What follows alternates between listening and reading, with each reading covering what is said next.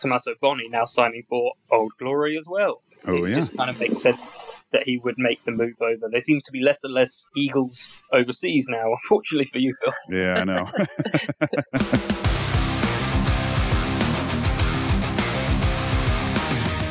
hey, Gift, how are you? I'm doing good. I'm doing good. How about you guys? Good, man. Fitzy, how you feeling? I need a cup of coffee, but other than that, we're good. I feel that. you know, usually we have like this whole long read to open the show. I don't think we'll do that this time. I think we got too much to talk about. But for you, though, uh, Gift, I mean, uh, I need you to just just relax, and as you normally do, and give us a few minutes to, to for Fitzy and I to get our business out of the way, and then we're coming to you, and we're gonna we're gonna rock it. You got that? Let's go. All right, baby. You hold on tight. All right, uh, everyone else out there. Uh, again, this is U.S. Rugby Happy Hour Live. We are here today to talk about World Rugby's new rugby calendar, USA Rugby, and of course, there is some MLR news in here as well. So stay tuned for that. And we do have uh, a special guest to come in here in a couple minutes to, to nail it for us, like five minutes MLR news. Uh, lots of movement going on in, in MLR world. So this guy has the info, and actually, he's we go to him to get our info. So we're going to jump right into it. I'm Bill Baker of Eagles Overseas and John Fitzpatrick of Rugby Morning. Fitzy. Yes, let's go. Good Yeah, I afternoon. I feel like we opened the show four times now. I know. And with that said, let's get that guy on here. Uh, James Deeley's out there. He's, uh, uh, you know, like I said, he's a guy that we see on Twitter and Instagram, wherever else, that has a lot of great information. He's like the, I don't know, what's the word for it? Um, uh, nose in the road. That's not ear in the road. ear on the tarmac. Nose Uh, uh, nose. That's not good. Uh, but he's got, uh, he- he- this guy's up to date with everything. James, you there? Hi, Bill. How are you doing? I'm good. How are you? I'm not too bad. I am indeed the. Uh, so what did you say? The nose to the road. Nose to the road. it's a new term that we use on this yeah, show. yeah. We'll go with that. So, what are you smelling these days? Uh, well, first of all, okay. Let's. So, how's your um, off season been? Let's just call it an off season. Well, you know, it's um, it's peaks and peaks and valleys to be honest with you, depending on uh, depending on the, the moves of, of the teams around it. I've just got back from a from a trip to France actually with my with my partner to the World Cup. Wow. Um, and you know, I thought you know a ten days off that would be fantastic. It'd be great, and that happened to be seemed like the busiest week of the off season so far. So, you know, comes with All right. Well, like, like I mentioned, we were talking earlier. You and I were messaging back and forth earlier. There have been a few moves of late, so uh, we just got a few minutes with you. So, uh, talk about some of the biggest moves that strike you. Actually, Yeah, sure. So I think the biggest move probably in the last couple of days is is the Chilean rugby captain Martin Sigren joining the Free Jacks Mhm. um, after Yeah, yeah. straight off a World Cup campaign that um, that won a lot of hearts with a lot of people. Um, that Chilean side really in their Yeah. first ever World Cup really put on quite a show, um, and that's a big pickup for the Free Jacks, adding to an already very strong Yeah. back row. You know, there were a couple of re-signings too. Lautaro Bavaro for Old Old Glory DC. Um, I'm really quite impressed with, with the moves that um, DC have made this off season. Oh, And um, Bavaro was an absolute standout last year, so I'm, I'm glad they've they've got him back. You know, I, I did see they also, uh, speaking of Old Glory, they also re-signed Gradyn Bowd recently, uh, the Canadian. Um, last year was his Mhm. first. He's 30 years old, or 29 or 30.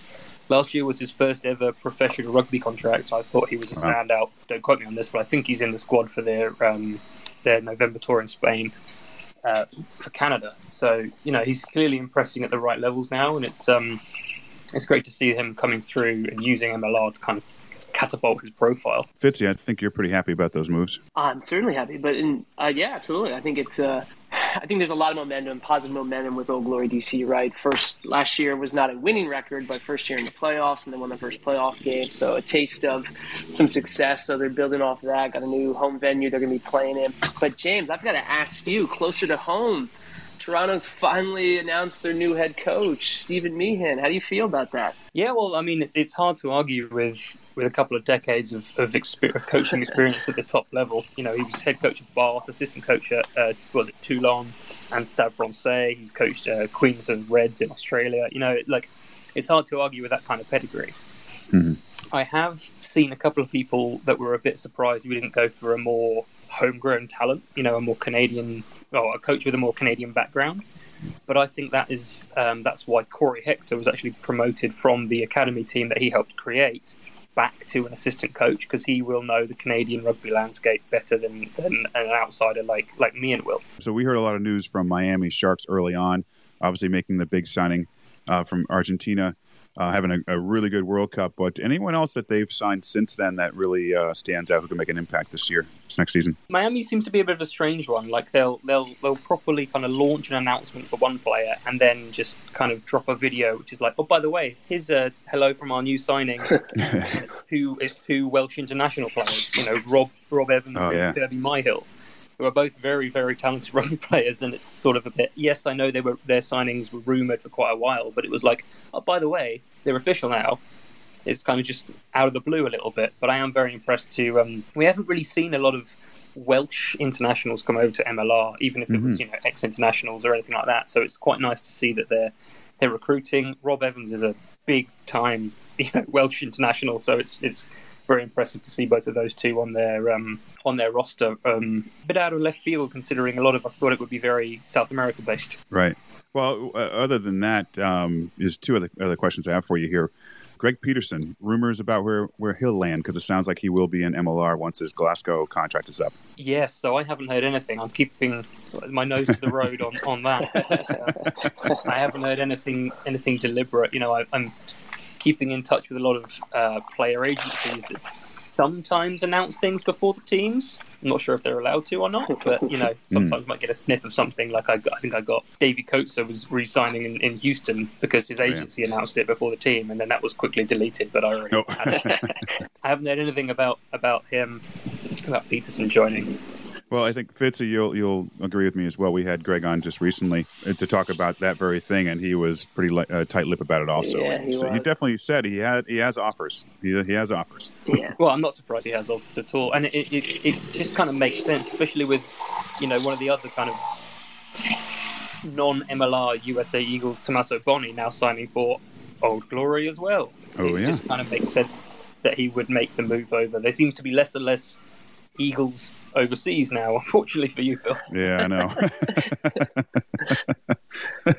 so, what do you have on Phil Bradford, the Australian hooker? Uh, not too much. I, um, you know, I just did my tweet. What was it yesterday? He, they announced his signing. He's um, he played with the Hunter Wildfires, in which uh, for MLR fans, Javon Camp of the New England Free Jacks also went to go mm. play with the Hunter Wildfires in the Shute Shield. Uh, there are a few teams that like to dip into the Shute Shield. It's um, pretty much Australia's equivalent to the, the National Provincial Championship, the Bunnings NPC. Obviously, MLR likes to recruit from the NPC uh, a lot. The Shute Shield less so, but it's still a, you know right. a, it's still a high caliber um, domestic league in Australia. I don't know too much about Bradford himself, but he's yeah. been in and around the Shute Shield for the last couple of years. I'm sure he'll be a valuable addition to to the Warriors. All right, before we let you go, here's a big one for you. Um, out of the moves we've seen this off season, is there one that you think is a deal breaker is is a big deal for the MLR or for the team it's, itself? Well, honestly, I think the, the one, at least in recent memory, I might have been there's there's been a lot of moves. I might have missed a couple, but that that like I started um like I started with Martin Sigren, the Chilean rugby captain, mm. straight off of a World Cup. That signing is quite impressive. Um, three years too, a long deal. Yeah, yeah, through to 2026. Um, so he's not he's not coming through to you know just for a year to experience it. He's in for you know for the foreseeable future, and that's uh, you know he's a World Cup player. yeah, it's obviously yes, I know it's not tier one or anything like that, but he's a high caliber player, and it's um, it's good to see these players coming through to MLR while they are still fully internationals rather than you know they're just coming over to finish out their career in a sunny location somewhere which I was worried the MLR was turning into a little bit, but it doesn't seem to have have materialized quite like that, which I'm very happy about. Yeah, no doubt. And I guess we'll need to get Tom Kindly or Alex Magleby on the phone soon and ask them what they offered uh, what they offered Martin to get him here for three years, because uh, you know the weather is uh, probably not what he wants, or at least earlier in the year. in Boston. exactly. All right, James. Uh, James Deeley, thanks so much for jumping in with us, and uh, man, we got to do this again soon. Yeah, sure. Just uh, let me know. I'm happy to come on uh, whenever I can. All right, thanks, man. Have a great day. You too. Thanks a lot, guys. All right, let's get on with your show. That was a big, great beginning. We love talking MLR. It's, it feels like Fitzy. It feels like it's been time since we've actually had a conversation about MLR. I mean, not that we're missing, not not that we are not paying attention, but to actually talk about it. It was it's actually good to get back into that. Uh, but hey, let's get into it. Um, I, have I've muted him, uh, our guest. I apologize for that. Um, I sound like he was on the toilet for a second there. the last time, I heard a motor. The last time, I heard a little scooter. Is that what it was? Okay. so. well, it could be one of those Brazilian toilets. Uh, the last time he was on the show, he was actually driving the streets of DC looking for your front yard to drive over, Fitzy. Uh, I know. Uh, let's welcome Gift Egbelu. Hey, Gift, unmute yourself. Don't forget, I just muted you. Oh, oh man, what's really oh. good? Oh. Hey, look, look, look. From first and foremost, you know, look, look. Our toilets are wild, are wild, but you know what? We got a lot of action happening outside. All right, when the food runs, the food is good. You can't help yourself. oh boy, that's the way to start a show. uh, hey, as I mentioned, you were in DC last time we talked. I believe you were um, uh, you were the week prior to the HBCU uh, tournament, a classic. Yep. Uh, how'd that go? Man, how'd that go? It, it, went well. It went well, man. Great team play. Uh, I mean, you know, big shout out to Howard men winning to. Uh, oh my goodness, uh, forgot the women's name team right off the top of my head. Uh, and then the high school. It like it was a great tournament. It was a great tournament. It was fun. It was great energy, man. The people that came out was always appreciative. Uh, can't wait to obviously do it again, but uh, I, I enjoyed myself a lot. I enjoyed myself a whole lot from that one, man. DC DC is a legitimate place. And Bill, and Bill, I got yeah. to meet Gift there. I went with my Glorious Rugby podcast co-host, uh, AKP, we uh, we showed up. It was good. I was about to say, getting a chance to meet Fitz was legit a true pleasure. Like, you, you, guys don't know. My heart, my heart fluttered a little bit. I was like, my goodness, we got legends going on now. did, did was Fitzy like? Did he have his boots? He had his kit bag with him. You're like, there's, there's a couple issues with that this, man, Fitzy. That man was dressed to the nines. I was like, this is a true professional right here. All right. I was like, look, no, you have me mixed up with someone else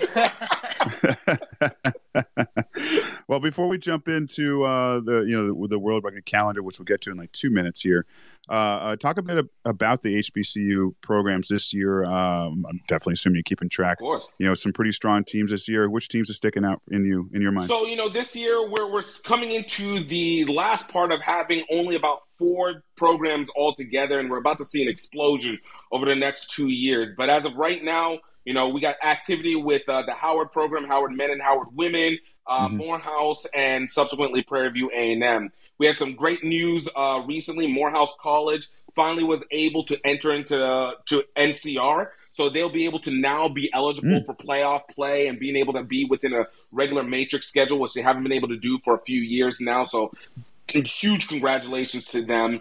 Uh, Howard University men now are now starting their 15th play, which in the two years that they have been in existence, you know, last year they were in sevens uh, primarily and uh, managed to get into the uh, NCR um, uh, uh, Collegiate Rugby Championships, which was great. Played great during it. He, they lost in the first round, but man, they, they did their thing. And then, of course, Howard Women are now back after coming in second in CRAA Division Two Women's. And this year, they're legitimately going against like some of the hardest competition and still wiping through. Like this past weekend, they ended up beating Nova Rugby, uh, the club rugby team out of Virginia. They ended up beating their that side that they played thirty to zero. Uh, even prior wow. to that, they played North Carolina to start their season. Absolutely mollywopped them fifty to zero. So, like, you're seeing a team that said, we saw what happened in the championships against the California team. Now we're about to be ready for this one. So it's really going to be an exciting season going into spring when everybody is now in full power. And then Prairie View A&M, they're in there taking out the Texas teams uh, and looking to be able to just continue their their their campaign. So man, it, we got a lot. We got a lot happening, uh, and it's moving fast. What can you share with us about the HBCU Rugby Classic happening? Uh, I guess that would be spring 2024. Can uh, anticipate maybe coming back to DC, or you uh, still working through some plans? Well, right now we're working through some things. Uh, you know, we, we want to make sure that we get it special. The DC one created a standard uh, for us, so you mm-hmm. know we want to make mm-hmm. sure that the next one is done right. It's done in another, in, done in a place where you know, legendary HBCU actions have happened. You know, that's a number of places, but um, you know, I'm gonna give more, a little bit more news for the future. But just know that we really, we really want to do something major and uh, really start actually changing culture as much as we are just changing mm-hmm. the the game. So, uh, yeah, excited. Yeah, and speaking of that culture, you know, there's been some uh, writings online this past week. Uh, people mentioning the USA landscape, at least with the men's 15 programs, very few African Americans involved. Uh, for whatever reason that is, do you do you really do you think with these new programs coming on board with the way the HBCU Rugby Classic and the and the universities have been doing. Do you think it's just a matter of time, hopefully very soon, that we should see more African Americans, at least in the 15 side? You know, honestly, there's so many layers that go into that. I think from at least a standpoint yeah. with the HBCUs, it opens up another connection into the community. And that one is pretty massive in terms of creating awareness of rugby as being more than just like, for lack of a better word, the white guy sport. Um, obviously, it's been mm-hmm. increasing a lot over the course of the mm-hmm. last eight years, 10 years. So it's not as standardized to that, but there's still a lot of spacing to go with that. Uh, in terms of trying to get people into the USA Rugby 15s program, I mean, we're we want to actively either set enough people between the partnerships with myself and the RS Rugby Foundation, Roots Rugby, uh, and then of course even the the high school sides. Um, really try and see what we can be able to show in terms of presenting the talents that these players have available to them. Um, but you know, a, a, lot of that goes to decisions that are legitimately just out of our control. So uh, hopefully, USA Rugby and those that would be in charge of making those decisions are willing to find and are capable of finding ways to bringing in the talent that can just fit into not just fit into the system, but can bring dynamicism to the system as well. And you know, then we can start to see what the real change is in terms of what we can truly present to the world of what it means to be an actual USA rugby program, top to bottom. Right, and the uh, the future, at least for the program, the way it is now, I think it's on the ups. I mean, you really can't go much further down. So, um, teams in in Spain, the teams in Spain now, they wish they were over in Europe the last two months, but that wasn't the case. So, um, you know what? Uh, Rugby World Cup. Let's touch on that really quick. Obviously, you watch matches. It, it, it, was. I think it was one hell of a World Cup. It's very. Um, I don't know if, if I don't remember social media being such a huge thing. The last World Cup probably was. I just wasn't paying attention, but it seemed to be a, a rise in cards, yellow, red, etc.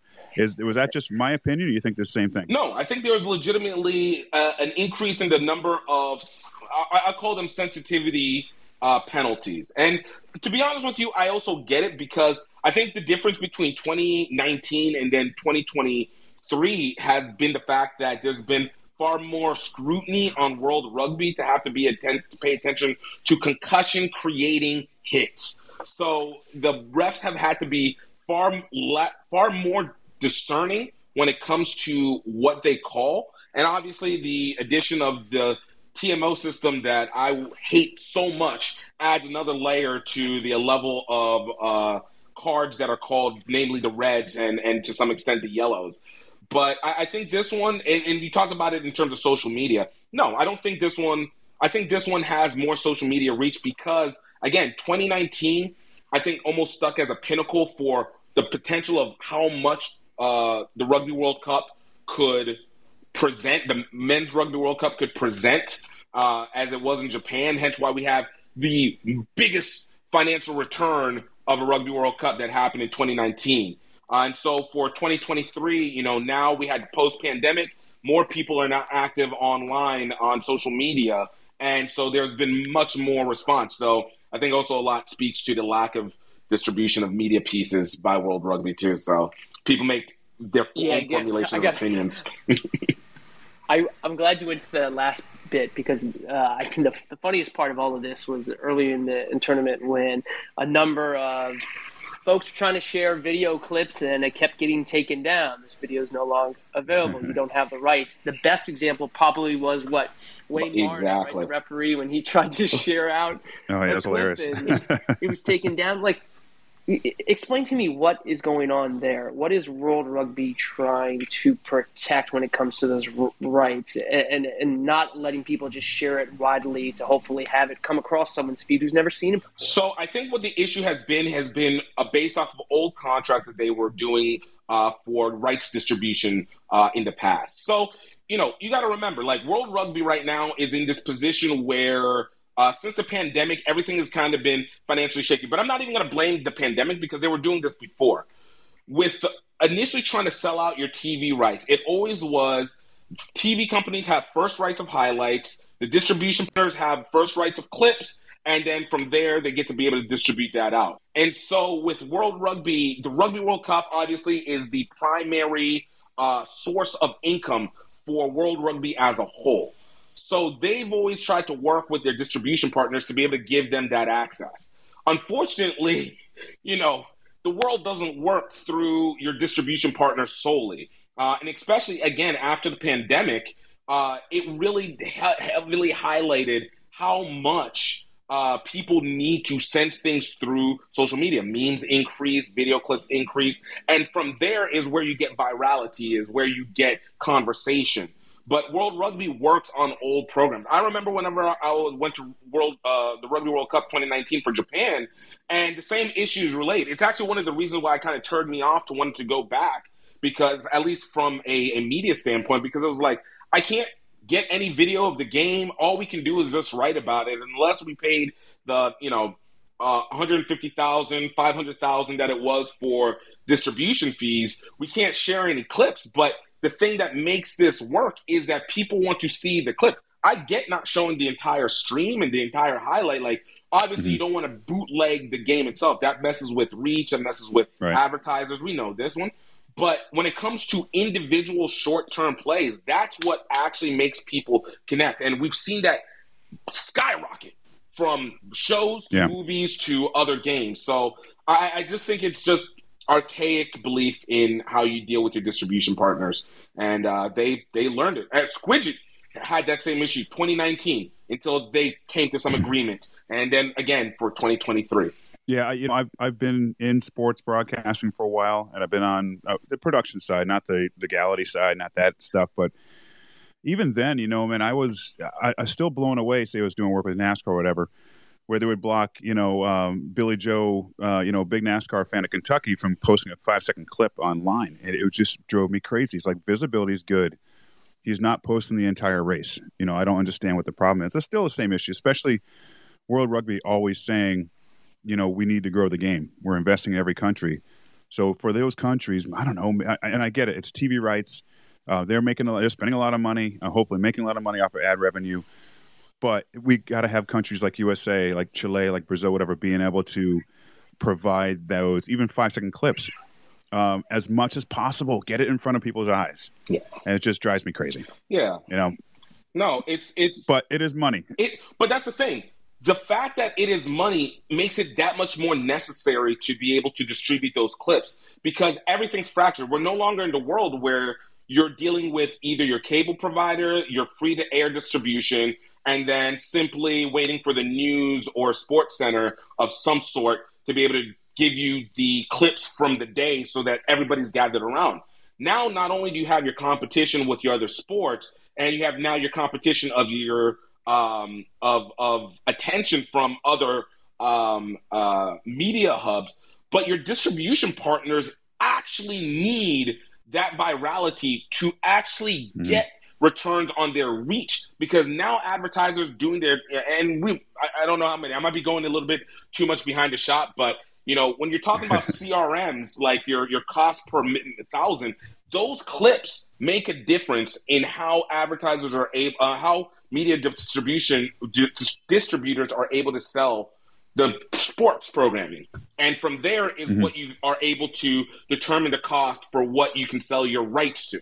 So it all is one big circle that is required. So when you're cutting off one, yeah. you're hurting off your actual ability to grow, and financially and um, in population and awareness. Well, keeping on that topic about you know uh, um, sponsorships and um, and partners with broadcasters, USA could possibly finally have something a calendar to market to those two broadcasters and sponsors. Uh, the announcement came out, was it last week, of the new World Rugby uh, calendar, Nations Championship, and the rebranded Pacific Nations Cup. Go. Just kidding. Uh,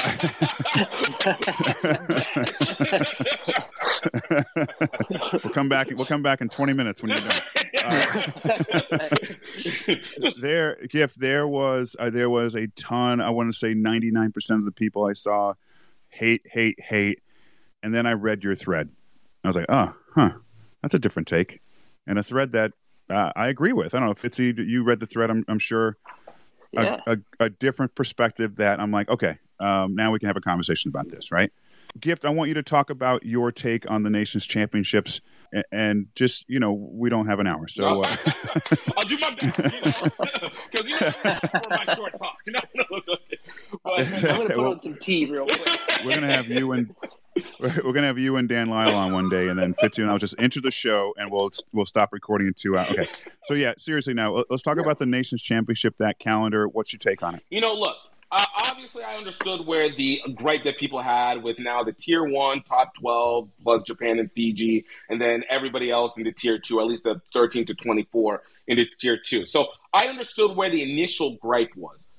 My position was how many people were basically now already going, tier two is screwed. You can't grow. You're not going to be able to do anything better. Uh, and tier two ultimately is going to fall behind because the development to tier one will supersede and blah, blah, blah, blah, blah, blah, blah.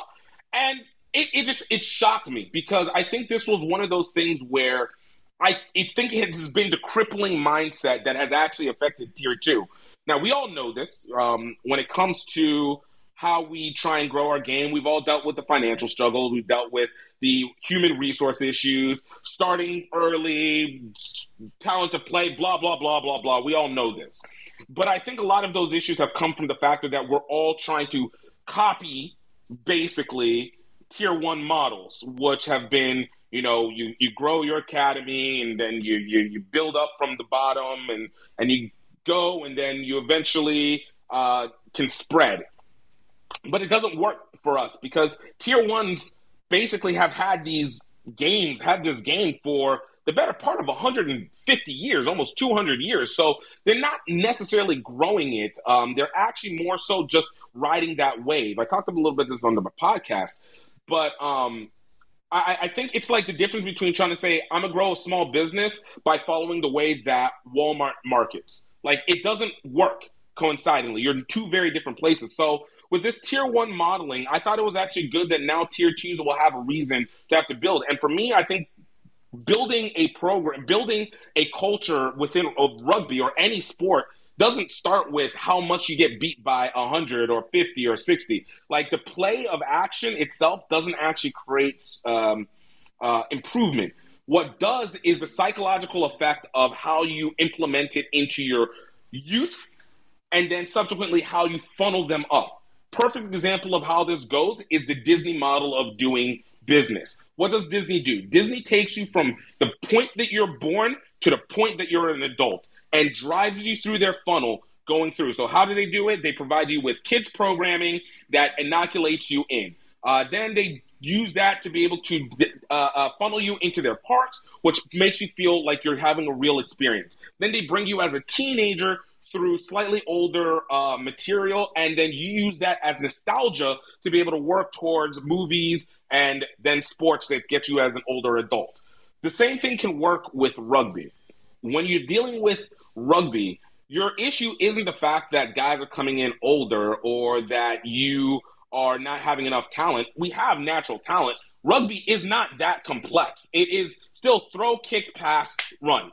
There we go. This is the basis of it. After that, you know, obviously you can schematic, yada, yada, yada. But it's how much does it feel like it's in a lot of places? Lacrosse did a great job in doing this. And I want to use this as an example, actually. Football. If we remember, and I, a lot of people might not, in the 90s and 80s, football was not the number one sport in the USA. Baseball was. And football was competing not only just against baseball, but they were going against Michael Jordan basketball. So they were really somewhere around three at that time. What was it that football did? And I'm going to say this. Remember what your favorite football movie was when you were a kid? I can say what mine was Little Giants, right? You started having hmm. little bits and seeds that were able to get pieced together around where it made you feel like, man, this is something a part of it. Whether you watched the game or you didn't, that was didn't take away from the fact that it felt like it was everywhere. You got older, you got things like Remember the Titans, Varsity Blues, and it became add to that. Then you had the spectacle mm-hmm. of the Super Bowl, you had the big games, and all of a sudden by the 2000s, football has now moved up the charts, has been on more TV screens. Now presented to you, but it started because you had nostalgia seeds. You didn't play. You knew you might have friends that played older. You might have had some Pop Warner, but one way or another, you knew football was in the arena. That's the same thing that has to happen with rugby. That's what develops tier two. And that's what takes you away from falling into the habit of trying to remake the model that tier one does. And that was that was basically where my position was. You guys, this is a psychological and active game. Tier one is kind of just blinding you because they've been so successful. So it seems obvious to follow them, but they don't have a model that works for tier one. And you should just focus on working on building your U side. That's where your fan base will come from your player base, and literally all the support financially, even for your sponsors and distributors. Well, Gift, what I what I really liked about your message, and uh, I'm going to quote it verbatim here. You basically said, "You don't wait for World Rugby to save you; they ain't going to save you for real. You have the literal resources, right? Like Chile and Uruguay built programs that enabled them to get to the Rugby World yes. Cup and qualify over nations like the U.S. And they basically told World Rugby with this Pacific Nations Cup thing, like, hey, we're not going to join your little party. We're going to do this on our own, and we're going to try and bring up the, the nations around us. So there's there's certainly clearly a way, and maybe tougher, but there's a way yes. to build something sustainable without going, you know, hat in hand to World Rugby to say, "Save us, we need your money." That is, you know, it, it's a novel approach. It is exactly that, and that's where I go back again to the almost brainwashing to some extent of the idea that rugby is so complex and you need so many specific movements to be able to do it that the only way that you can be able to survive in this is that you have 50 100 years of knowledge to be able to become successful and the reality is yo where is it that you're able to start your base you use chile i think the better example is even argentina argentina is economically crippled yet somehow managed to be in the top five countries in three legitimate sports soccer, basketball, and rugby. Somehow managed to do it, despite the fact that they're hand in hand, and they're now at tier one. Japan found a way to pull that off themselves. They were tier two for so long. And what was their strategy? Theirs wasn't, oh, World Rugby is the one that's saving us, or the number of games that we're playing. They didn't become rugby part of like Argentina didn't become part of the rugby championship until they proved so much that they were getting better and better and better. So theirs was we're going to send players to the professionals and then bring them back, and hence develop their game piece by piece over time. Uh, Japan, they created a very stout professional league that allowed them to be able to bring in players at high levels to play with them. And so they still got tier one practice without having to get beat repeatedly um, and use those like 50, 60, 100 point beatings by a New Zealand or an England or whatever as their mm-hmm. sole method of thing that was their growth. No. The key is you have to be a guerrilla, you have to do guerrilla change to be able to make dynamic uh, improvements in what you want to do. And these are literally the only ways that you get ahead. We have enough technology, we have enough population, we literally have the resources for um, our financial being. The issue, and I've dealt with this with sponsors, is that nobody feels like it has reach in the U.S., which is where I go back to saying, yo, what seeds are you planting early on that are not simply just, I need you to be on the field? We want watchers.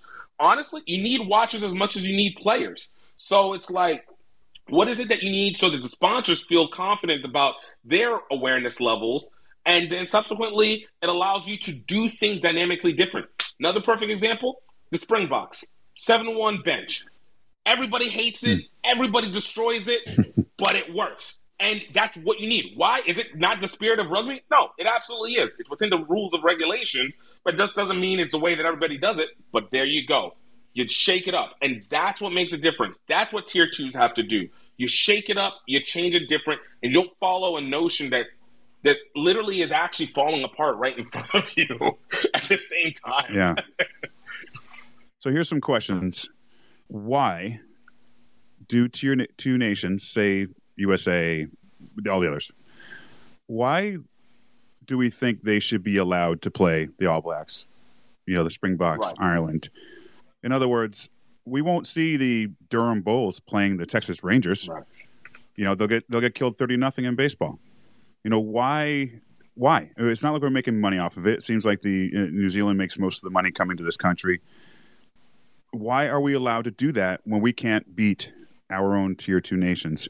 It, it shouldn't happen until we prove ourselves. Until USA Eagles prove themselves in dismantling Spain, and dismantling or or or competing with Argentina or you know destroying uh, Uruguay, destroying Russia, destroying uh, uh, Germany, you know Georgia. Those are good teams. I'm not I'm not taking anything away from them, but I don't think any tier two nation should say they should play tier ones until they could really start beating up on the tier two nations and earn it. You know. uh, I mean, am, I off with that one? I mean, I, I really think, uh, more and more I thought about it, it's like, yeah, okay. I, as a rugby fan like myself and all of us here listening, we, of course, we want to see the All Blacks. Right. We want to see Ireland. But do we want to see USA get beat by 100? Yeah, No. I, I think I, I think there's just what's the best way of putting it. I, I'm a big believer in the meritocracy of it all, but I think even more so, again, it's building your system. And for us right now, we have to rebuild our system, especially within a certain accelerated rate. Um, and if you're looking at the All Blacks and everything, I think we all have in our mind a little bit of a fantasy you know, kind of fantasy rugby, fantasy football kind of a way of being like, yo, I got my team, and then you put your team, and let's let's crash it together because I just love to see the mismatch. But it's like it, it doesn't work in the reality, and I, I don't think necessarily that we should be, you know, uh, uh, uh, uh, entitled to be able to play the All Blacks. Let them come play on our soil, and if they do, Mhm. we need to be able to profit off of them because they can bring brand awareness based off of the weight of their brand. But in terms of like the actual gaming, no. Let's let's see what we can do. Let's see what we can do if we can run our continents first, and then you start to build out to the rest of it. But again, it goes back to no, let's get our system straight. If our system gets straight, which I know everybody goes, it's easier said than done, or it's a silver bullet effect, yada yada. It's it's not complex. We have examples, especially in the U.S. Like lacrosse and pickleball somehow have superseded us in doing exactly that thing. so it's just like no, we we have the capability. Um, it's just know let's run our continent again, our region, if you may, and then yeah, then let's talk about going against the tier ones because other than that, we don't make money, we don't win, we don't learn. It becomes terrible for the broadcasters. Like what what are we doing? What are we doing? Mhm. Yeah, and and for those who don't know the game, I mean, seeing your international side. I mean, it- no one, everyone knows USA uh, relishes the, the the U.S. the, the Olympics because we we do so in it, well in it. So when you start seeing some international side, whether it's lacrosse or rugby or I don't know, uh, USA pickleball team uh, winning all the time, it's going to stand out. You know, eventually it's going to get on ESPN about the highlights, and so then then you start building from there. Well, I'm not going to say build from there. Obviously, we're building the youth Mm. programs, getting them to play, but getting that in front of eyes who are not fans of the game yet, I think is extremely important. So the, the only thing that I, I'm still not okay with with this is how long until there's promotion rele- relegation. We're talking until after the 31 World Cup. I, I don't. I mean, I, I'm trying to wrap my brain around why it would be so long and why the tier one nations would be against doing it sooner. Any thoughts? Well, I mean, we know for one, Argentina was absolutely against the length of time. Yeah. So shout out to Agustín Pichot and Argentina for for wanting to fight against that. Look, I'm going to be objective about this. From a business standpoint, I 100% get it. Especially considering, like I said, World Rugby is in a very prickly place right now financially. And we're talking about the rugby world in general financially, particularly from the professional sides with Six Nation, uh, with with Premiership. Uh, top 14 is managing. We're seeing if issues with uh, uh, Super uh, Rugby, and then of course URC was literally created so that there could be more games. They need to have confidence because right now they're simply funding a tournament. Like, and even think about that when we talk about these tournaments, even with the Rugby World Cup. I know uh, I talked to Dan Lyles about this before, but when we think of like World Cup for soccer, we know that there is a payout structure that goes vis-a-vis you Mhm. enter into the tournament, you're immediately getting XYZ amount of money. So there's an immediate return for simply entering in. With Rugby World Cup, there's never a preset idea of what is earned. Players get paid on stipends or salary based on their union, but the Rugby World Cup itself doesn't do it. The same goes for whenever you're talking about these uh, nations tournament, this Nations Cup. These teams are literally entering in to simply create an international schedule to have more product to be able to sell to distributors so that they can actually be able to get more return on their money. The reality of hmm. it is it, it doesn't necessarily help. And so when we're talking about the six years needed, they're like saying we're the only countries that have the reach and awareness, even though we don't have necessarily the full population, but at least you'll know that people will have eyeballs. And so when we're dealing with our advertising partners and our media partners, they at least can have confidence in the investment uh, in this tournament.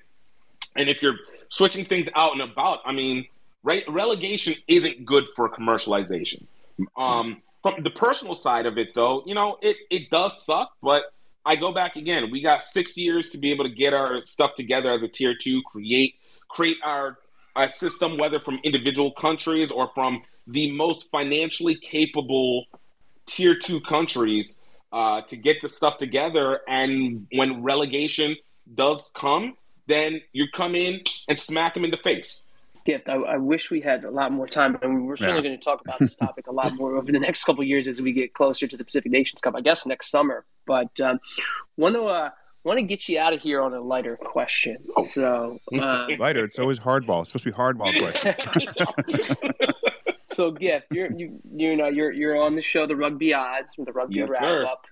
You duke it out with John Layfield and others. if you had a tag team wrestling match against John Layfield and Matt McCarthy, what what rugby media pundit, and it can be domestic or international, are you picking for your duo?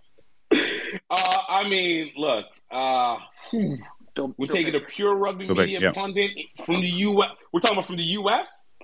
U.S. or international. We'll, we'll do US U.S. or- first. Why not? Boston. All right. Boston. Uh, I, I you know, you know, it, it, it's it's it's hard for me to be want to be able to go against a champ. I mean, the man's a legend. Matt, you know, he would be a legend, but Matt always wants to talk smack about Jersey stuff. So I, you know, I, I lose my empathy on that one.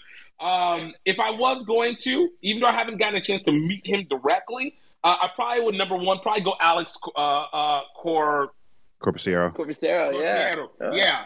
Uh, you know, we got to use that size. All right, at least, Yep. at least be a a bumper, uh, uh, a bumper for me between me and John. So you know, Matt and I will will duke it out from there. Out of- I didn't know. I didn't know. I didn't know how to get on that show. I feel like I'm left out. you guys put in a good word for me, and I'll and I'll and I'll be one of the tag team. I'll be one of Hey, them. we we ready for it. Let's go, Bill. Let's go. We got you. Triple. All right, I'm gonna- that we had to play fair. I'm gonna go out there and look for my crowbar and and uh, you know uh, brass knuckles and uh, I don't know what else, maybe some rusty nails and uh, build a mace. A mace? Anyway. Uh, all right, man. Gift, we gotta let you go, man. We're, we're out of time. Uh, we got to get back to. I think uh, Fitzy needs to make oatmeal or coffee or something. Uh, Thank you energy. guys so much, man. Thank y'all so Yeah. much for having me on. Yeah, Gift, thanks for your input. Thanks. Uh, good luck with your podcast. Good luck with everything. We're looking forward to touching base with you again soon. Absolutely, absolutely, man. And we look forward to it again. And uh, I need you guys on the podcast as well. So look for my call. We we were gonna do this. I've been, I, you know, I blocked all calls from South America for some reason. All right, Gift, take care, man. We'll talk then. Cheers.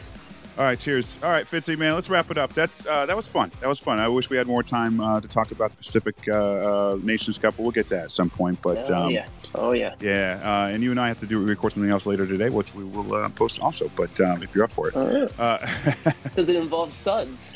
It does, uh, not soap, but uh, yes, suds. Uh, with that said, let's get out of here. Uh, those listening in, thank you so much for tuning in live here on the Twitter app, or if you were live streaming over on Facebook, LinkedIn, or YouTube. Thanks so much. I did see a couple comments in there. Apologize for not getting those on. But please tune in again next week.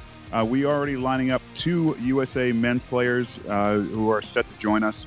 They're in Spain right now, getting ready for the live, getting rid, getting ready for the live international rugby tournament. So. Um, really looking forward to getting those two on um, uh, in a good time. So check out everything online. Look for newsletters from Rugby Morning and from Eagles Overseas. And we'll see you guys again soon. Thank you so much.